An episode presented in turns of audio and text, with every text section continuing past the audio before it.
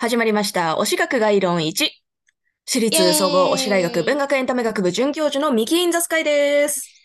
はい。私立総合推し大学文学エンタメ学部専任教授の楓です。よろしくおはい。願いします。よろしくお願いします。この配信は推しについて深い知識を持つ我々二人の教員が毎週皆様に短い講義を行っていきます。ということで、はい前回フリーについてうですね。話というかね、お伝えしたんですけれども、実うんは楓先生とこのフリーのね、舞台である。鳥取県の岩見町に一緒に行ったんですよね。行きましたね。ね楽しかったよね楽しかった。ううんん。で、まあやっぱ海すごく綺麗で最高だったなっていうのがエメラルドグリーン。覚えてます。うん。ねえ。よかったよね。なんか泊まったお宿のご飯もすっごく美味しくて。美味しかったね、毎回ね。うん。うん普段私あんま食べないんですけど、すごい朝晩おかわりしまくったのめちゃくちゃ覚え。てますね。ご飯進んだよね。うん。で私なんかすごいフリーの知識すごい初期でと思ってるんで、なんか、まあ、うんあの、ミキ先生と編集のことうん3人で行って、うんで、なんかその2人が、なんか縫いとか、ぬいぐるみとかとこう 景色を撮ってる、すごいポージングで撮ってるのを後ろから撮るっていうのがすごい楽しかったです。全力のオタ活でしたよね。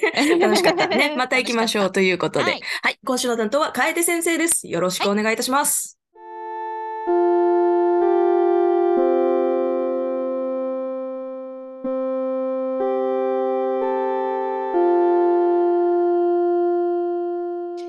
はい、さて、いよいよ伝説の番組カンパニーについてお話しするんですけれども、何のこっちゃ。そううん。うん 何のこっちゃ2009年の10月うんから、えーっと、2010年の4月までうん放送されていた、うんえーっと、深夜の15分番組です。うん。うん。あもう本当に、あの、DVD 見てても、うんあの、手軽すぎて、めちゃくちゃ手軽なんですけど、まあ、コンセプトとしては、うん。東京のとある場所にあるいつもお金のないテレビ番組制作会社、そこにいる7人の AD が関ジャニ8。彼らは社長から来る企画を成立させなければならない。で、その会社の名前がカンパニーというとこああ、ろなるほど、で、なるほど、なるほど。カンパニーもうみたいな。基本的なセットが、あ、そう、カンパニーと、カンうん、うんカンパニーのカンと、その関ジャニートのカン、缶をカン関西のカうん。ンをかけてる感じですね。うん。かけてねもう基本的ななセットがなんかもう常に白彫りで、なんかもうそんな、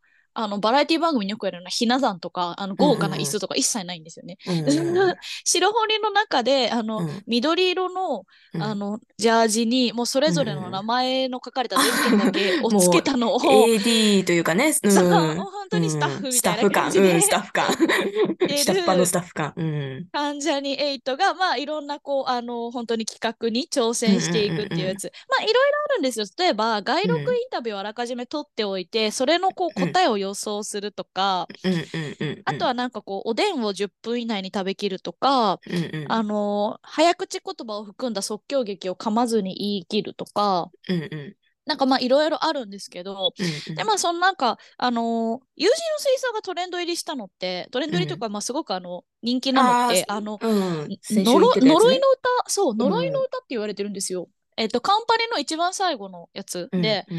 絵描き歌をつで伝えるっていうやつがあって、で、そこで、あの、まるちゃんが歌った絵描き歌が、あの、うん。うさぎの絵描き歌だったんですけど、なんかまず、あの、ドア玉に丸、丸みを帯びた有事の水槽って言われて、あれですよ、まるちゃん真面目に歌ってるんだけど、うんうんうんあの、普通に歌詞のメンバーから、えっていう声が入って、そういうことか。ちなみにあの、歌の全体としては、丸みを帯びた U 字の水槽を U 字の M、丸みの M で蓋をした。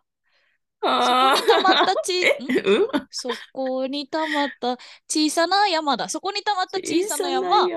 てっぺん黒丸書いたなら、上にちょんちょん出来上がり。山かまあなるほど、なるほど。山ね、口。なるほど。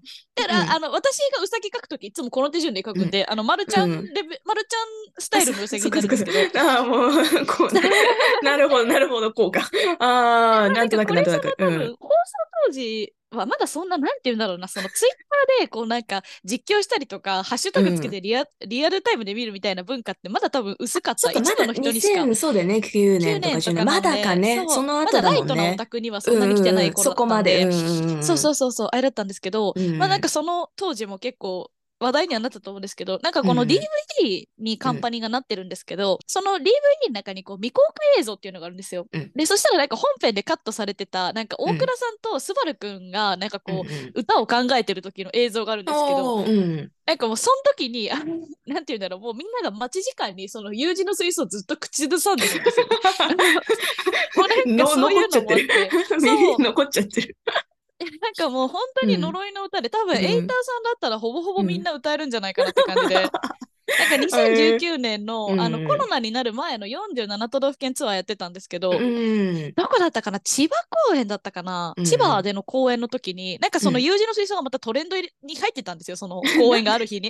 で全然関係ないんですよ。本人たち全然関係ないところでパッてトレンドに入ったりするんですけど、うんでそしたらなんかメンバーもなんか、え、あれってもうカンパニーだからめちゃくちゃ前だよねみたいな。もう、うんもうなんかあー20そっかそうなるんだ。10年ぐらい前だみたいな。そんな経っだっててもいまだにみんなそうやってつぶやいたりするってことだよそうそうそう。ねトレンド入るってことはね。へでしたらなんーか、あのうんメンバーが面白がって、え、どんな歌だっけ？って言ったら、その会場にいたお客さんがみんなで歌うみたいな。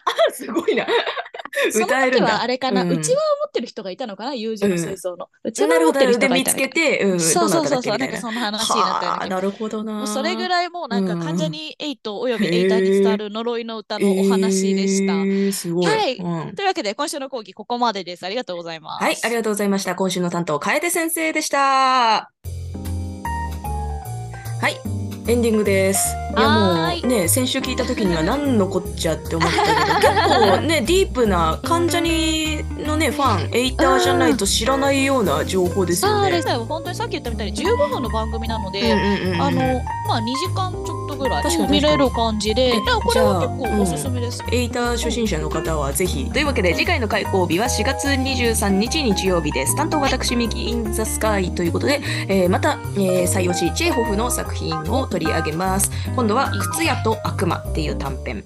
はいこれちょっとうん、まあ大好きっていうよりは、まあこういう作品もあるよっていうちょっと紹介でね、あのお話ししたいと気になる思います。はい。じゃあはい来週もぜひ聞いてください。ありがとうございました。